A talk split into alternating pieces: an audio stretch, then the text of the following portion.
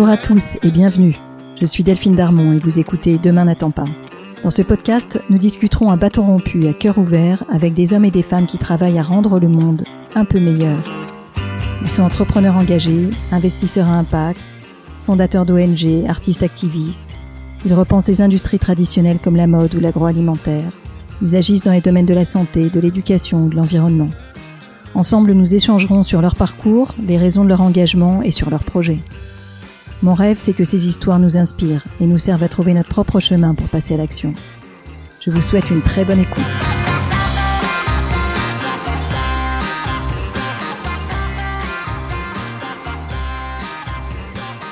J'ai la grande joie de recevoir aujourd'hui Nicolas Métro, le fondateur de l'entreprise Kinomé.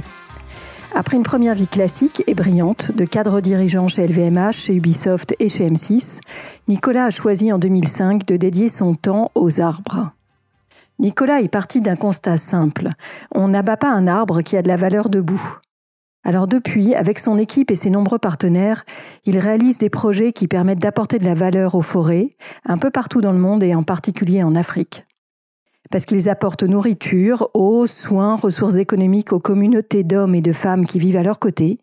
Les arbres sont alors protégés, replantés et valorisés. Plus d'un million de personnes ont déjà vu leur vie quotidienne s'améliorer concrètement grâce à ces projets. Dans cet épisode, Nicolas nous raconte comment cette envie de se mettre au service de la nature a progressivement germé et l'a amené à quitter le confort de sa vie de cadre. Il nous fait découvrir comment Kinomé s'attelle à la résolution de problèmes complexes de revalorisation des forêts, en rassemblant toutes les parties prenantes autour de la table. Les autorités du pays, les institutions internationales, les scientifiques, les entreprises, les ONG et bien sûr les communautés locales.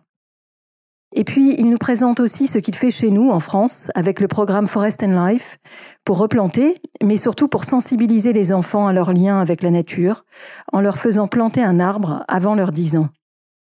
J'ai la conviction que le message de Nicolas vous touchera tous. Il redéfinit la valeur d'une entreprise par la richesse des liens qu'elle crée, et il nous parle de notre relation à la nature, du temps long et de la transmission. Je vous souhaite une très belle écoute.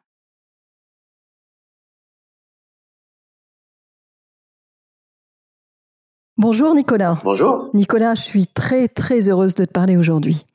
Alors, avant qu'on rentre dans le vif du sujet, que tu nous racontes ton chemin et que tu nous parles surtout de qui nommer, Nicolas, est-ce que tu peux prendre juste une petite minute pour nous faire rêver et nous raconter où est-ce que tu es physiquement, où est-ce que tu as choisi de localiser tes bureaux? Ah, c'est vrai que c'est euh, une chance. Je suis au Jardin d'agronomie tropicale de Paris. C'est dans le bois de Vincennes. Et je suis au milieu des pins noirs d'Autriche, des grands pins, ont une quarantaine d'années, donc ils sont beaux, ils sont grands, euh, et puis de hêtres, de voilà, de tas d'autres arbres. Et en plus, non seulement je suis en bonne compagnie du point de vue de la nature, mais en plus euh, je suis entouré de, de tout un tas d'organismes qui travaillent euh, sur le développement et sur la forêt, de l'ONF international au GRET, Agronomes et Vétérinaires sans frontières, en passant par l'IEDES, qui est un, un, morceau de la Sorbonne qui travaille sur le développement, euh, etc. Donc on travaille tous en plus dans des domaines connexes à celui de Kinomé. Nicolas, euh, tu as eu un parcours euh, classique et brillant, diplômé de l'ESSEC, tu as fait une grande carrière chez Ubisoft, chez M6, tu as très vite dirigé des business units, et puis il y a 15 ans maintenant, tu as créé une entreprise dont la mission, tu, m'arrêtes si tu veux corriger ou préciser, la mission est d'améliorer la vie des êtres humains grâce aux arbres. Avant de rentrer dans, dans ce qu'est Kinomé, est-ce que tu peux nous raconter ce qui s'est passé il y a 15 ans et qu'est-ce qui t'a fait choisir de changer, de sortir de ton autoroute et de prendre, de, de tracer ta route? Alors ça a été un processus évolutif. Il n'y a pas eu un grand soir ou un grand matin hein, où j'ai tout euh, tout plaqué pour faire autre chose. C'est, vraiment un processus d'évolution et je, le dis souvent parce que le risque avec les les grands chambardements, c'est c'est en fait euh, de de rien régler du tout. Donc euh, c'est après un voilà une évolution, un travail sur moi que effectivement j'ai changé de trajectoire. Ben, on en parlera, ça prend racine certainement loin dans mon enfance et, ben, et même euh, dans, dans ceux qui m'ont précédé. Mais euh, effectivement, euh, il y a eu euh, plusieurs déclics. Globalement, je commençais à ressentir un assèchement. Sincèrement, j'adorais mon travail, c'était super c'était un mélange de technologie. Euh, je restais un pied dans le Japon où j'ai habité sept ans avec les jeux vidéo. Euh, je manageais une grosse équipe, il y avait un super challenge, j'étais bien payé, j'avais des stock options, tout ce que tu veux. Euh, mais il y avait un petit manque de sens. Et, et je le sentais pas vraiment, mais je sentais que ça s'asséchait un peu. Et, et, petit à petit, bah, en tel j'ai pu accepter de voir qu'il y avait des trucs déjà euh, bah, qui allaient pas tout à fait, comme comme l'intuition ou le manque de sens. Et puis aussi de voir aussi les les effets euh, bah, moins reluisants des métiers dans lesquels j'avais travaillé, euh, aussi bien le côté violent des jeux vidéo, qui, qui, et puis je pouvais pas dire que ça me concernait pas parce que j'avais été directeur marketing, donc j'avais recentré les jeux sur ce que les gens demandent et c'était beaucoup de la violence. Euh, donc ça, ça me tarabustait un peu. Et puis pareil avant en vendant de l'alcool, euh, de luxe, mais de l'alcool quand même, il n'y a pas que des effets positifs. Voilà. Et donc j'ai pu accepter de voir aussi bien en moi et autour de moi et sans jugement. Ça c'est le deuxième élément extrêmement important, c'est de sortir du jugement de soi-même et des autres. Tout le monde fait pour le mieux à un instant T avec ce qu'il ou elle est et a. Et j'avais fait ça toute ma carrière avant. J'avais essayé d'être un bon manager, d'un bon team player, mais sans trop me poser la question du pourquoi ou du pourquoi. Et c'est ça que euh, ce travail sur moi, sur le savoir-être, m'a permis de progressivement faire et jusqu'à un repositionnement, c'est-à-dire changer de position, changer de regard sur ce que je voulais faire du reste de ma carrière.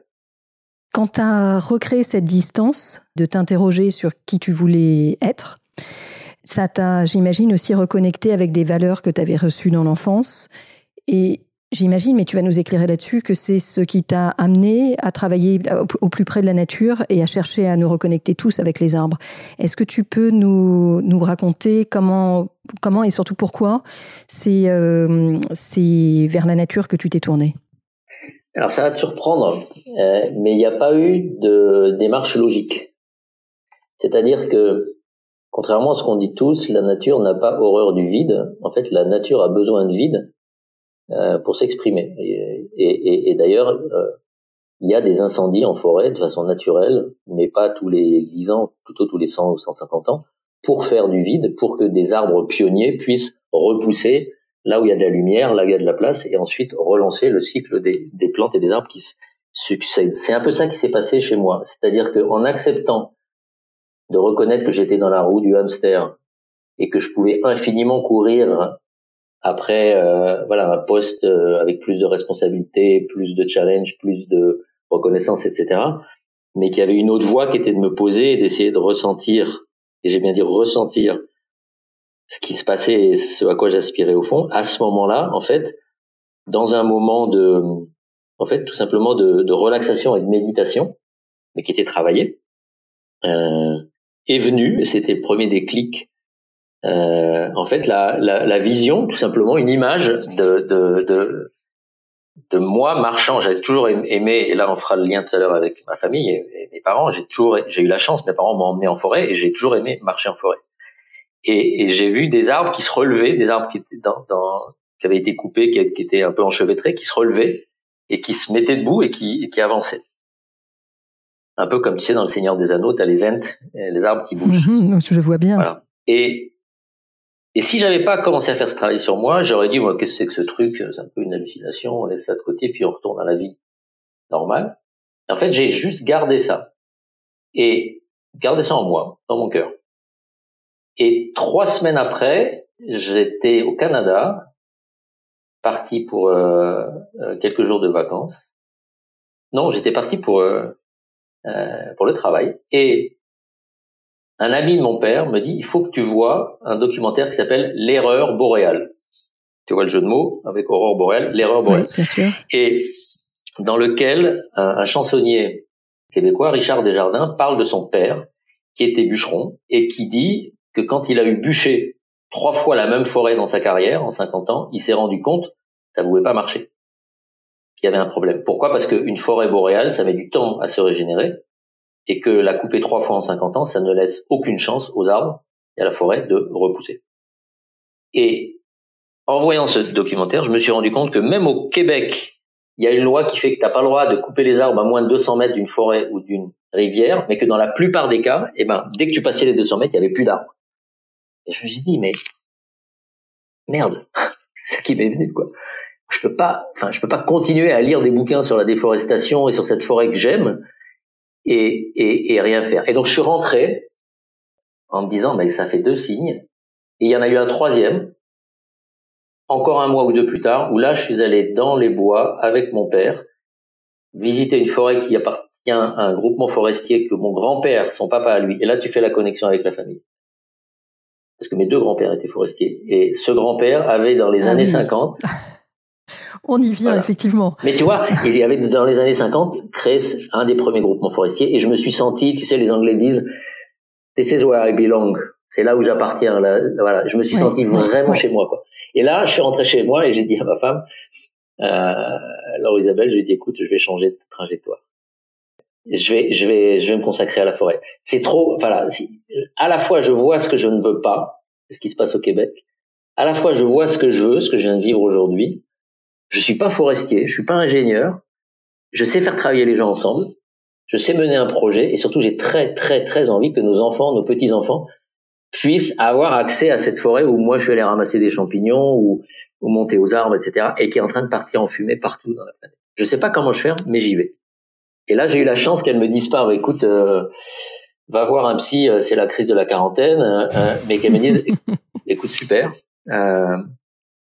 Maintenant, prends ton temps et vois si d'ici six mois, il y a moyen quand même de, de remplir le frigidaire ou, ou au moins d'y contribuer. Et voilà, elle était en congé maternité, parce qu'on avait déjà quatre enfants à l'époque, on en a cinq maintenant, cinq filles. Mais elle m'a pas dit, oh là là, t'es fou. Euh, non, elle m'a dit, vas-y. Euh, mais voilà, euh, vas-y, en prenant le temps de, de, voir ce que tu peux faire, ce que tu peux apporter sur cette problématique de la déforestation. Et tout de suite, je me suis dit, en fait, moi, ce que je veux, c'est pas dénoncer, même s'il y a besoin de gens qui dénoncent.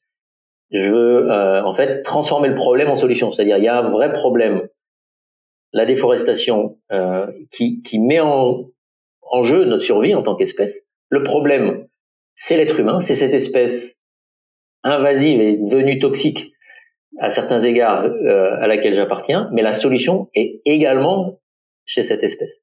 Et en fait, la solution viendra de solutions, en fait, et pas d'une solution miracle, comme souvent c'est le cas en business, comme j'avais appris, mais d'un ensemble de solutions, d'un bouquet de solutions qui amélioreront suffisamment la vie des gens pour qu'ils s'intéressent à la forêt et qu'ils n'aient plus intérêt à la couper, mais plutôt à garder l'arbre debout.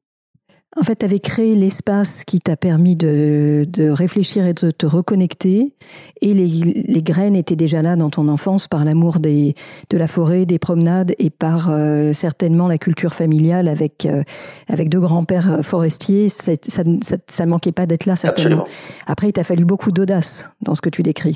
Il a fallu que tu n'aies pas peur du changement et notamment d'un changement qui t'emmenait dans des terres inconnues parce que, comme tu le dis, tes grands-pères étaient, forestiers, mais tu ne l'étais pas.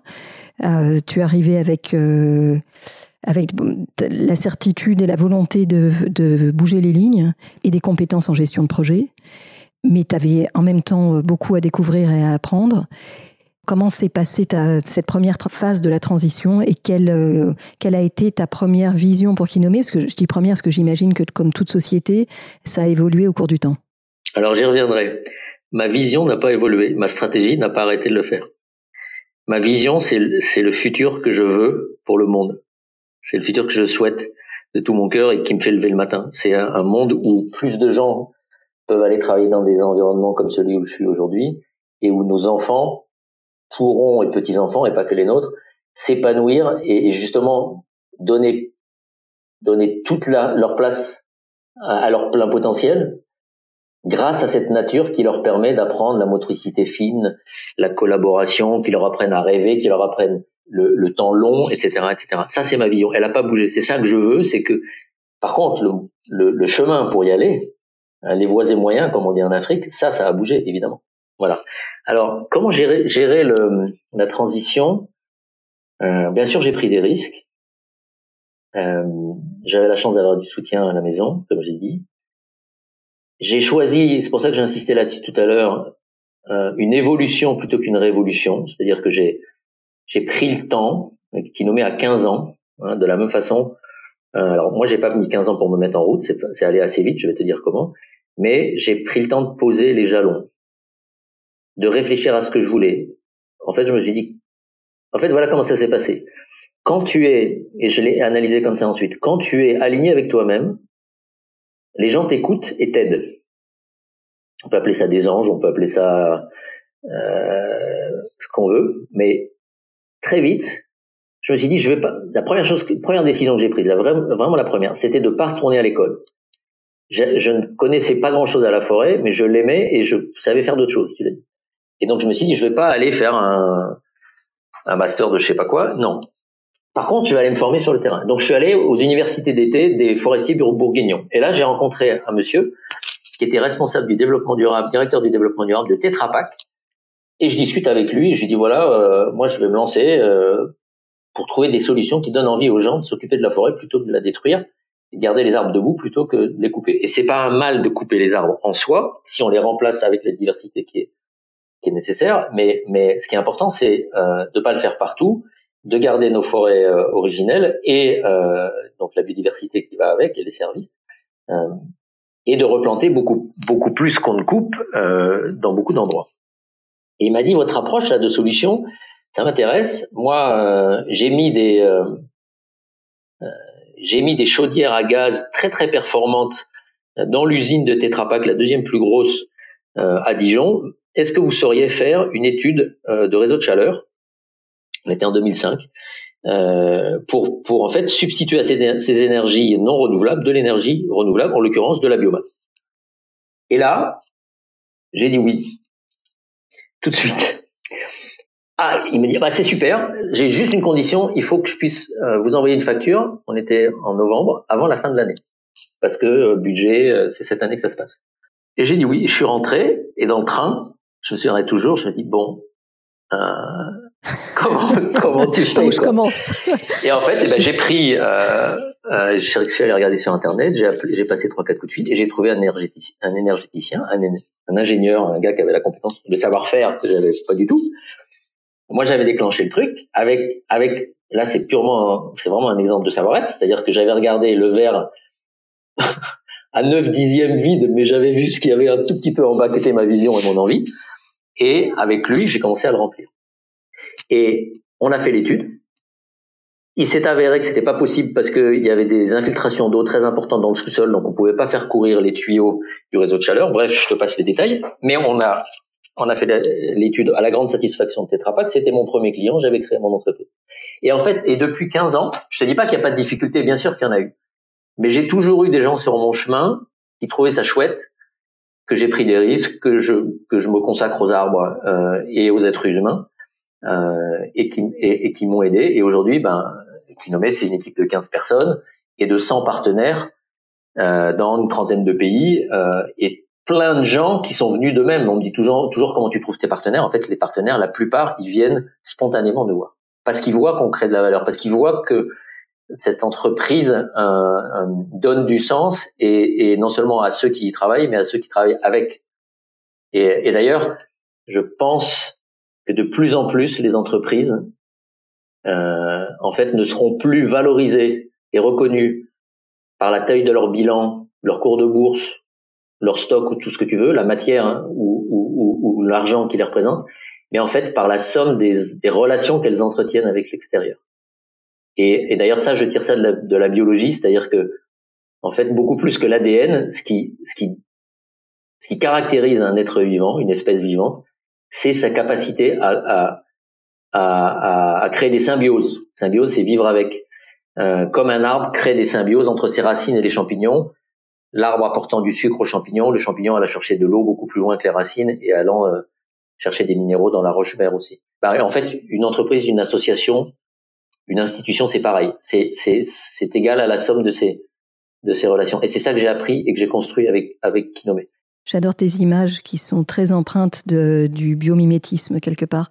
J'entends dans ce que tu me dis, d'une part que tu as été très porté par ta vision, que que du coup, probablement, euh, eu, tu, n'avais pas peur, tu y tu t'es retroussé les manches et euh, tu as pris à chaque, chacune des opportunités qui arrivaient, même quand tu savais pas faire. Et puis, euh, comme tu le disais, tu as su très vite t'entourer, trouver les partenaires et, travailler en symbiose avec eux. Est-ce que, avant d'aller plus loin, est-ce que tu peux peut-être décrire les modalités d'intervention qui ouais. pour que tous les, tous les interlocuteurs comprennent bien ce que tu fais? Je me suis rendu compte que euh, que ce soit sur la forêt ou plus largement sur le développement, les gens travaillent en silo. Et donc, c'est-à-dire qu'il y en a qui travaillent sur l'éducation, d'autres sur l'agriculture, d'autres encore sur autre chose, et les gens ne se parlent pas ou pas assez. Et donc, donc une des premières décisions, ça a été de mettre sous le même toit quatre activités qui en général sont réalisées par des organisations différentes. La recherche, pour mieux comprendre ce que la forêt peut nous apporter. Le conseil, à partir de ce qu'on a compris, pour aller convaincre les décideuses, décideurs des institutions, des entreprises, les projets, pour mettre en œuvre ce qu'ont décidé les décideurs, et l'éducation pour partager tout ça avec le grand public sachant que le métier de Kinomé, c'est pas de planter des arbres, c'est de faire bouger les lignes sur la filière du cacao, sur l'éducation environnementale, sur comment on protège les parcs nationaux au niveau global. C'est-à-dire que pour ce qu'on apprend sur la filière cacao en Côte d'Ivoire, ça puisse aussi s'appliquer au Ghana, en Amérique latine, en Asie pour que quand on travaille tu sur... Peux, tu peux nous illustrer ça, Nicolas? C'est-à-dire si je prends l'exemple de la filière cacao, que, sur lequel tu as, as, été très impliqué, tu peux nous raconter, pour qu'on visualise bien ce que tu fais, oui. euh, quel, comment tu es rentré dans, dans cette problématique-là, comment, comment tu l'as traitée et comment derrière tu l'as élargie Alors j'y suis rentré en... Euh, par la recherche, en voyant qu'en fait il y a d'autres... En gros, si tu veux, le problème du cacao, c'est que il est prévendu aux Chinois, aux Indiens, aux Russes, aux Émiratis pour les 50 ans qui viennent. Tout le monde veut du chocolat, comme tout le monde veut de la viande ou du lait. Mais on n'est pas du tout sûr qu'il y en aura assez parce que il est, en fait, il a occasionné tellement de déforestation que euh, le Ghana ou la Côte d'Ivoire, qui à eux deux font 60% de, euh, de, la production du cacao mondial, sont pas du tout sûrs de pouvoir fournir euh, à hauteur de la demande. Donc il y a une occasion de faire bouger les lignes au niveau global, puisque les aussi bien les États qui dépendent euh, des, euh, des, revenus du cacao que les grandes entreprises se rendent compte qu'il faut qu'ils changent leur façon de euh, de faire pousser le cacao, de le transformer et de le vendre. Mais ils savent faire comment. Donc, en fait, on a commencé par faire de la recherche, notamment sur l'agroforesterie, c'est-à-dire que le le cacao, c'est un arbre qui pousse dans la forêt à l'origine, en Amérique latine, et puis qu'on a fait venir à Sao Tomé en Afrique, puis dans l'ensemble de l'Afrique, enfin dans beaucoup de, pays d'Afrique tropicale, euh, il y a une centaine d'années, et qu'on a transformé en monoculture. Et comme toute monoculture, elle a fini par avoir des parasites, des maladies. Euh, elle avait un bon rendement puisqu'on occupait tout l'espace avec une seule culture, mais elle a commencé euh, à avoir des signes de faiblesse et en plus, elle a euh, occasionné une énorme déforestation parce que au bout de 30 ans, 40 ans, les arbres commencent à faiblir, on les, on les coupe et on va ailleurs. Et on va ailleurs pour couper la forêt qui, elle, est restée fertile et dans laquelle on plante d'abord des bananes, euh, des tubercules et puis des cacaoyers. Et puis euh, petit à petit, les cacaoyers prennent le dessus des bananes et des tubercules qui ont donné les premiers revenus. Et après, on fait plus que du cacao. Et du coup, le front pionnier, comme on l'appelle, avance. Et c'est comme ça que tu n'as plus que 2 millions d'hectares de forêt en Côte d'Ivoire, alors qu'il y en avait 16 en 1961 à euh, l'indépendance. Et donc, tu vois bien qu'on va vers une catastrophe. Donc ça, c'est comment je choisis mes sujets. J'y rentre par la recherche. Et après, on va voir deux types d'acteurs. Bah, les grandes entreprises. On a travaillé avec Barry Calbo, qui est le numéro un mondial du, euh, du cacao, euh, pour l'accompagner dans une stratégie vis-à-vis de la forêt qui, qui le rendent positif à la forêt, non seulement neutre au carbone, mais neutre à la forêt et positif à la forêt, c'est-à-dire planter plus d'arbres et protéger plus de forêts qu'il n'en abîmait. C'était un sacré challenge, on a réussi à faire ça. Et puis en parallèle, on travaille avec les institutions et notamment on travaille avec la Banque mondiale, on travaille avec euh, le programme des Nations Unies pour le, le développement et, et d'autres.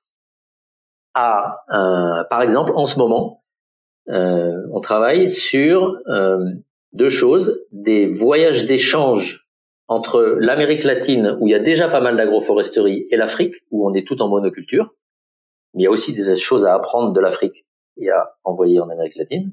Donc ça, c'est des voyages d'études entre euh, Ghana, Côte d'Ivoire d'un côté, Colombie, Colombie, Brésil, Pérou, Panama de l'autre. C'est un programme qui s'appelle euh, en fait échange de connaissances sud-sud.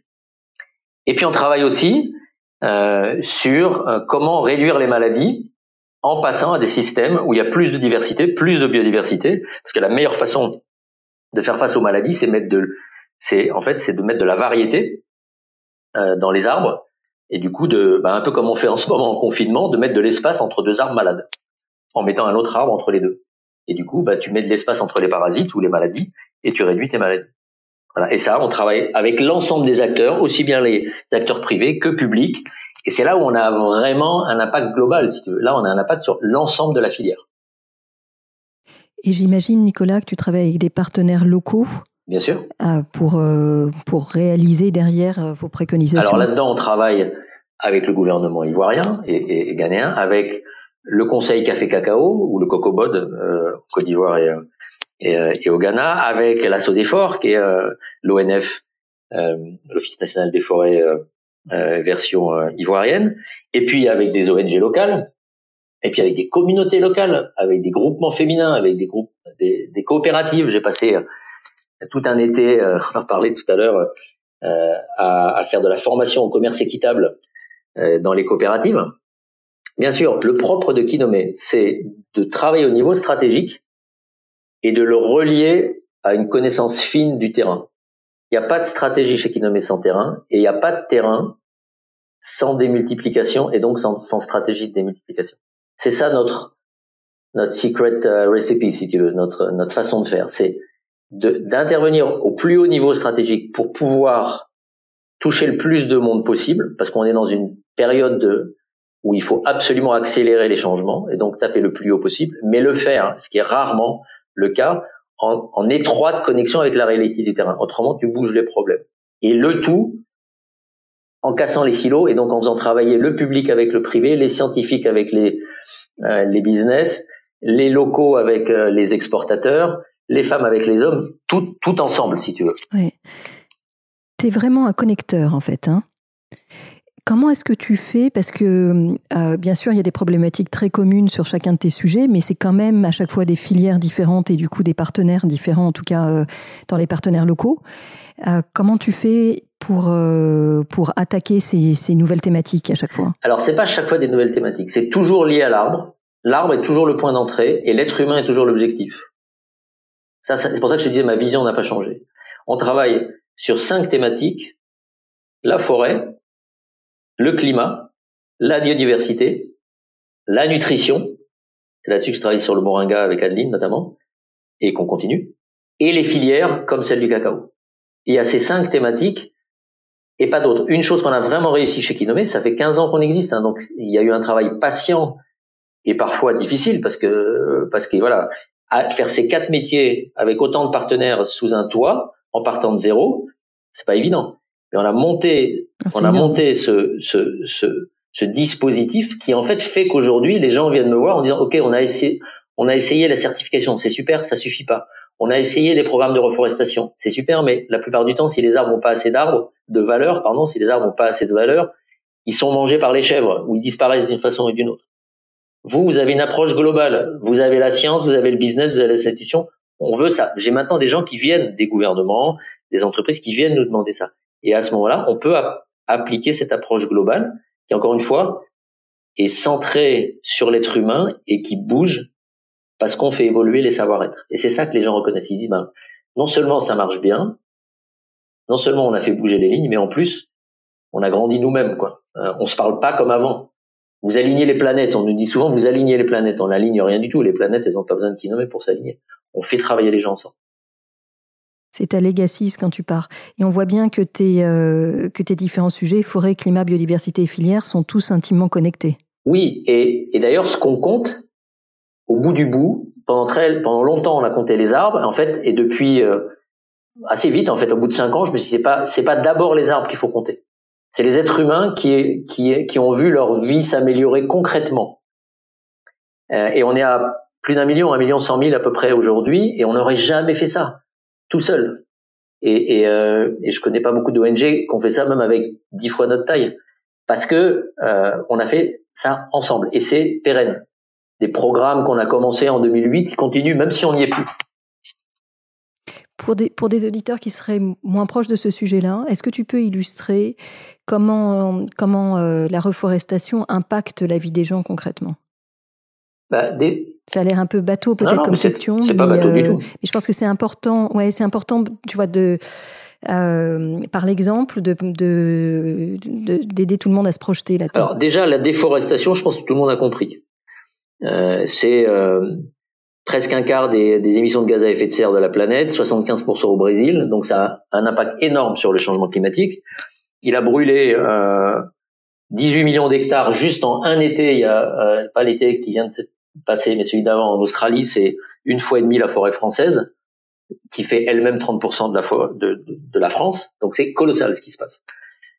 La solution, c'est-à-dire la reforestation, elle permet de remettre de l'oxygène dans l'air, de reconstituer des puits de carbone, mais la reforestation façon qui nommait, en fait, elle permet surtout de planter des arbres fruitiers, des manguiers, des noyers de cajou, du moringa. Donc chaque fois, il y a un, revenu, une activité, des services attachés.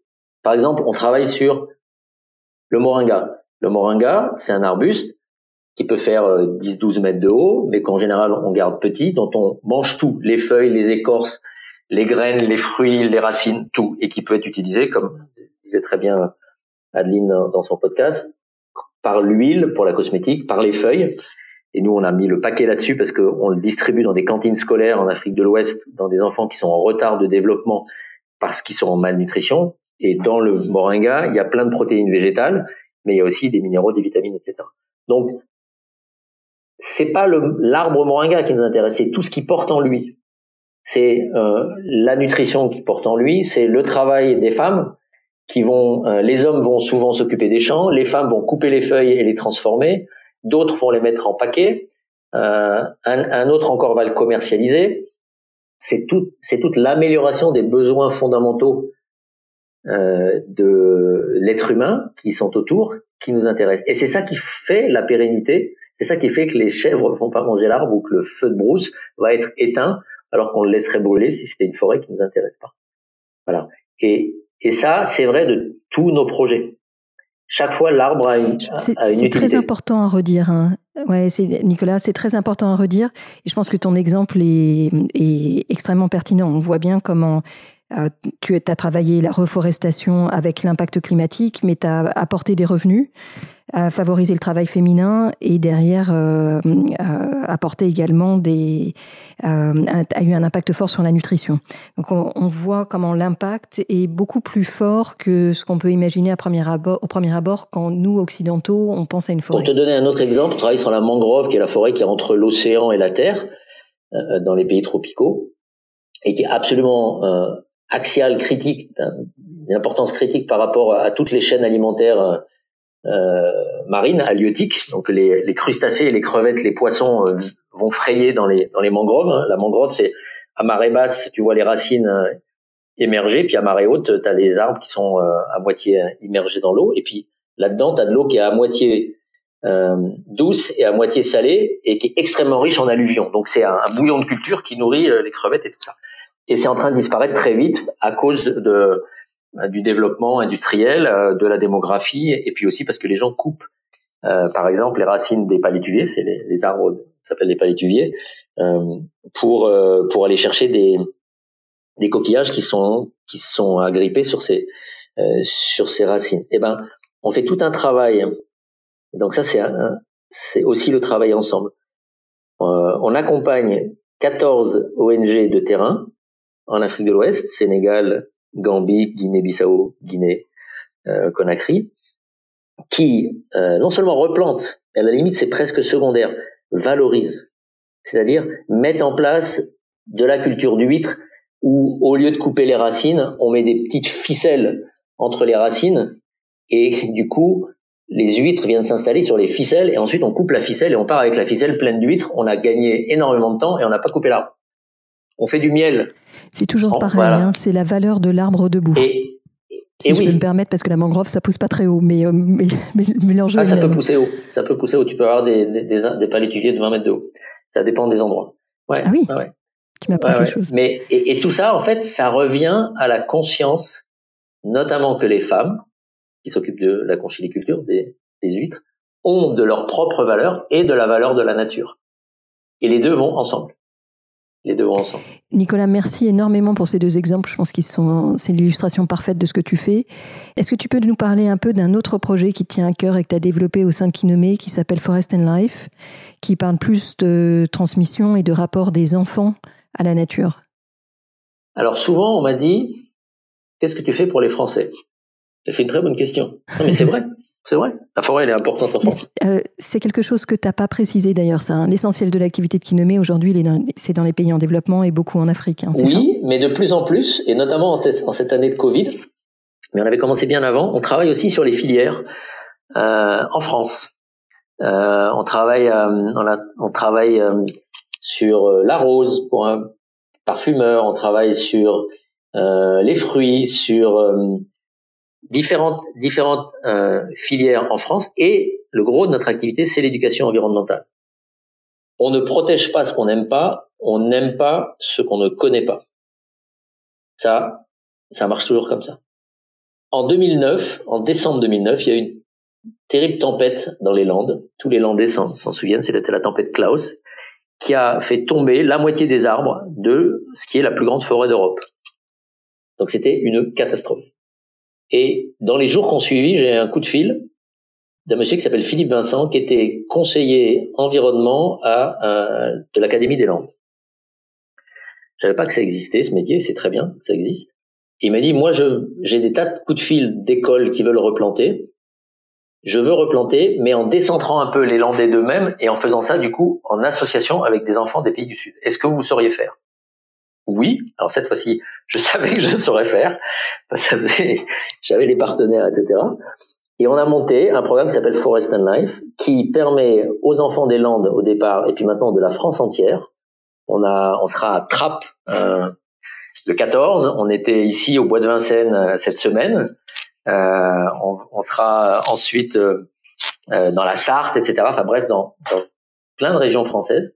On emmène des enfants du primaire. On les prépare classe, on leur explique ce que c'est la forêt, à quoi elle sert, voilà, et on les emmène une journée planter des arbres avec l'aide de l'ONF, notre partenaire, et euh, de Canopé, euh, qui fait partie de l'éducation nationale, euh, sur le contenu éducatif. Et on fait quatre choses.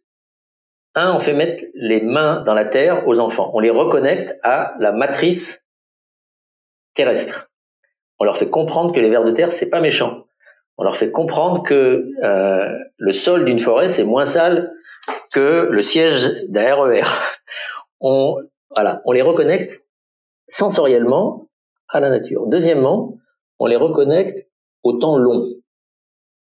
C'est un, un, un problème sociétal énorme que d'avoir haché menu notre temps. Et nos enfants, par les réseaux sociaux, par la digitalisation de tout, vont avoir à, un énorme challenge pour se reconnecter au temps long. On en parlait un peu tout à l'heure avec, euh, avec mon histoire d'économiste, Faustman. Mais c'est vrai dans la vie quotidienne maintenant. Et quand tu plantes un arbre, tu le plantes pas pour toi, tu le plantes pour ta communauté et tu n'es même pas sûr que tu le verras à maturité. Hmm. Donc tu te reconnectes au temps long. Bien sûr. La troisième chose, c'est que tu le fais avec les copains. Chaque arbre planté en France, il y en a deux plantés au Togo ou au Gabon, au Pérou ou ailleurs. Un arbre pour moi, deux arbres pour toi, trois arbres pour la planète. Et la quatrième et dernière chose, c'est peut-être la plus importante, on dit à ces jeunes enfants, vous n'avez pas besoin d'attendre d'être adulte pour changer le monde. Vous êtes des éco-citoyens. vous faites dès maintenant quelque chose et vous n'allez pas vous arrêter là. Et vous pouvez le montrer à vos parents. Et ça, c'est ultra important parce que, comme dirait quelqu'un, demain n'attend pas. Et on n'a pas, on n'a pas le temps d'attendre qu'ils soient adultes. Le problème du, du climat, c'est maintenant. C'est pas quand ils seront adultes. Et donc de leur faire mettre la main dans la pâte, c'est super important. On a tout dans ton projet, Nicolas. La transmission, évidemment, mais surtout le, un changement euh, euh, complet de perception entre l'homme et la nature. Ou euh, je sais pas pour toi, mais moi j'ai l'impression d'avoir grandi avec cette idée forgée dans Descartes et, et plus, loin encore, euh, d'une déconnexion et où l'homme était là pour utiliser la nature. Donc ce changement de cosmologie, quelque part, que, dont tu plantes la graine chez les enfants, où, tu leur rappelles bien que l'humain fait partie de la nature, euh, que c'est pas exclusivement un objet à mettre en forme pour son usage, mais que l'homme est un, un, bout de nature qu'il convient de choyer. Euh, c'est très beau de t'entendre en parler, de voir comment tu le, tu as un rôle euh, pour, pour mettre ça en mouvement. Et c'est tellement important. Euh, et puis, pour je, peux, pardon, je, je, rajoute juste quelque chose. C'est tellement important qu'en fait, on en est à 25 000 enfants en 10 ans. C'est beaucoup déjà, mais c'est, c'est pas assez. Et du coup, ma vision, c'est, et on est en train de, de faire ça. en fait, c'est, c'est de faire en sorte, en gros, un enfant qui rentre en sixième, qui a 13 ans, euh, 12 ans, il doit, il doit déjà avoir planté un arbre. Si chaque enfant qui rentre en sixième a déjà été planté un arbre en forêt, peut-être dans des haies vives, enfin des, euh, des haies rurales aussi, des haies champêtres, et pourquoi pas en ville, peu importe, mais un enfant qui a mis les mains dans la terre, qui sait qu'il a le pouvoir d'agir, qui est reconnecté autant qu'il fait avec les copains du Sud, c'est un éco-citoyen. Et donc, mon rêve, et ça se réalisera, c'est que ça soit un peu, euh, ça soit un peu comme font euh, déjà d'ailleurs les en Haïti et euh, aux Philippines. Il y a une loi qui, qui fait ça, mais malheureusement elle n'est pas appliquée. C'est que nous on ait une loi qui fasse que dans le programme, tout enfant du primaire aura eu l'occasion de planter un arbre. Et pour ça, on constitue en ce moment un collectif qui est en train de grandir de jour en jour et qui est formidable. On a eu le, haut patronage d'Emmanuel Macron, président de la République, qui, qui voilà, qui, qui, nous soutient, alors qui nous soutient symboliquement. Hein, et maintenant, l'idée, c'est, c'est en fait, c'est pas de faire ça tout seul, parce qu'il va falloir faire fois 2000 et tu fais pas fois 2000 en faisant fois 2000 en ressources, tu fais fois 2000, c'est ça le propre de l'entrepreneuriat social, en allant t'appuyer sur des gens qui font déjà ça mais un peu autrement, sur les régions, sur euh, euh, l'association française d'agroforesterie, sur euh, les uns et les autres, des associations, des entreprises, des fondations, l'éducation nationale bien sûr, le, le, privé aussi, tout le monde, pour que ça soit une classe d'âge, 550 000 enfants par an qui puissent faire ça. Et là, on change de paradigme. Si on fait ça, on va sérieusement accélérer les transitions écologiques, les transitions énergétiques, les transitions climatiques, toutes ces transitions. Tu vois, c'est et c'est ça qui nous met, c'est de prendre le temps qu'il faut pour que la graine germe, qu'elle devienne une petite forêt, et là on met le paquet pour que ça devienne énorme, parce que c'est ça dont le monde a besoin aujourd'hui. Et là, tu es vraiment dans le temps long, en fait. C'est tu t'acceptes euh, qu'il faut commencer dans l'enfance et les accompagner pour, euh, pour avoir une, une, vraie transformation durable. Oui. Euh, Nicolas, malheureusement, on pourrait en parler pendant des heures et j'adorerais, malheureusement, on va arriver à la fin de notre épisode. J'ai quelques questions encore que j'aimerais aborder avec toi. Est-ce que est-ce qu'il y a un message que tu as envie de délivrer à, à notre audience? À, donner à ceux, qui, à ceux et à celles qui auraient envie de s'engager, qui peut-être euh, tu vois, ont moins d'audace que toi, et aussi à donner à, ceux qui aujourd'hui travaillent dans des entreprises euh, et qui pourraient faire bouger les lignes d'un point de vue plus industriel. Ça m'a fait réfléchir en fait le, nom de ta série de podcast. Euh, demain n'attend pas, parce que demain n'attend pas pour deux raisons. Demain n'attend pas parce qu'on a besoin, par exemple, de préparer les enfants, par exemple, de changer le paradigme. C'est pour ça que j'ai créé l'ingénierie ou la, construction et l'architecture de Kinome telle que j'ai décrite tout à l'heure. Mais en même temps, demain n'existe pas. C'est-à-dire que demain et le temps sont des créations de l'être humain. La seule chose dont on est sûr qu'elle existe, c'est l'instant présent. Et pourquoi je dis ça, c'est que à l'instant où tu es, dans ce podcast, dans une usine, euh, dans une forêt, dans une école, dans une maison où tu es en train de faire la vaisselle, tu peux faire une différence pour le monde. Et dans n'importe quelle entreprise où tu travailles, tu peux donner de la valeur aux gens qui travaillent autour de toi. Tu peux t'affirmer et interpeller avec des limites, c'est vrai, mais tu peux quand même le faire, ton management, tes actionnaires, sur les conséquences de leurs décisions. Tu peux accepter que tu t'es trompé. Tu peux demander pardon tu peux faire des choses qui semblent petites, mais qui, au bout du bout, ne sont, enfin, sont la seule réalité, en fait. Et donc, où que tu sois, tu peux changer le monde à ta échelle, à ton rythme. Nicolas, euh, merci, merci infiniment. Euh, c'est, extrêmement inspirant cette discussion. Euh, merci d'avoir partagé ta passion, tes engagements, ton aventure. Euh, si on veut te contacter, que ce soit pour en savoir plus, pour euh, pour euh, te suivre, éventuellement pour faire des partenariats, pour te demander une mission, comment on te trouve? On me trouve très facilement sur le site de Kinomé, euh, www.kinomé.fr, sur LinkedIn, Nicolas Métro, sur voilà. Je réponds pas toujours du premier coup. Vous trouvez même mon numéro de téléphone. Enfin, je suis pas difficile à trouver et, et j'essaye avec mon équipe maintenant de, de répondre quand on me quand on me contacte, tout simplement parce qu'il y a que comme ça que, en tout cas, en faisant ensemble, encore une fois, qu'on qu'on arrivera à faire encore beaucoup plus. il y a beaucoup encore à faire. Super. Je mettrai de toute façon tous ces liens dans les, dans les notes de l'émission, donc ça sera facile à trouver pour tout le monde, et, également tous les liens sur euh, euh, les différentes personnes que tu as nommées au, au, fur et à mesure de la discussion. Nicolas, merci infiniment. Longue vie à Kinomé, longue vie à, tous les tous les, les éco-citoyens, comme tu les appelles, que, que tu que auras participé à former. Euh, et puis à très bientôt. Merci à toi et bravo pour ton initiative, vraiment.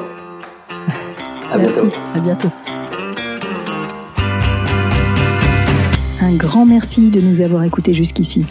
J'espère que cet épisode vous a plu. N'hésitez pas à nous laisser vos commentaires ou suggestions d'invités sur Instagram. Enfin, si le podcast vous a plu, allez vous abonner et notez-le 5 étoiles, bien sûr, sur Apple Podcast. Vous pouvez même demander à vos amis, à vos enfants, à vos voisins, aux amis de vos amis, aux voisins de vos voisins, de mettre une note au podcast. C'est comme ça seulement que Demain n'attend pas gagnera de la visibilité et sera trouvable sur les plateformes.